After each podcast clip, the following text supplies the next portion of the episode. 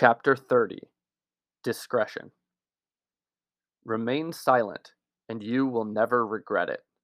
Speak, and you often will. How can you dare ask others to keep your secret when that very request is a sign that you have not been able to keep it yourself? Discretion is not secrecy, nor mystery-making. It is simply naturalness. Discretion is refinement of spirit.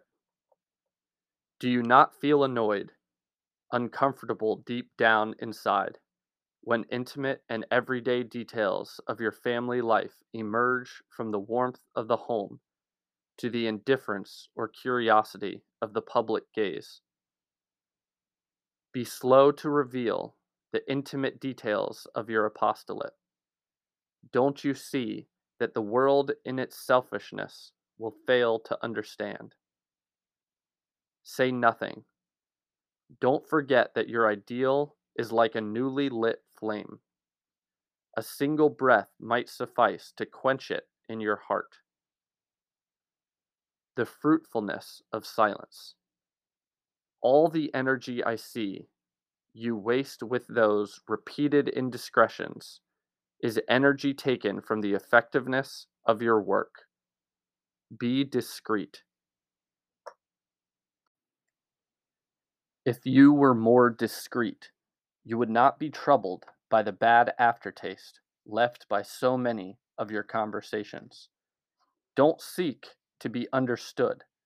That lack of understanding is providential, so that your sacrifice may pass unnoticed.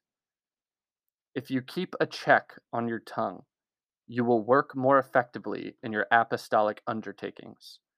So many people let their strength slip through their mouths, and you will avoid many dangers of vainglory. Results. Always looking for results. You ask me for photographs, for facts and figures. I won't send you what you ask, because though I respect the opposite opinion, I would then think I had acted with a view to making good on earth, and where I want to make good is in heaven. There are many people, holy people, who don't understand your way. Don't insist on making them understand. You would be wasting your time, and you would give rise to indiscretions.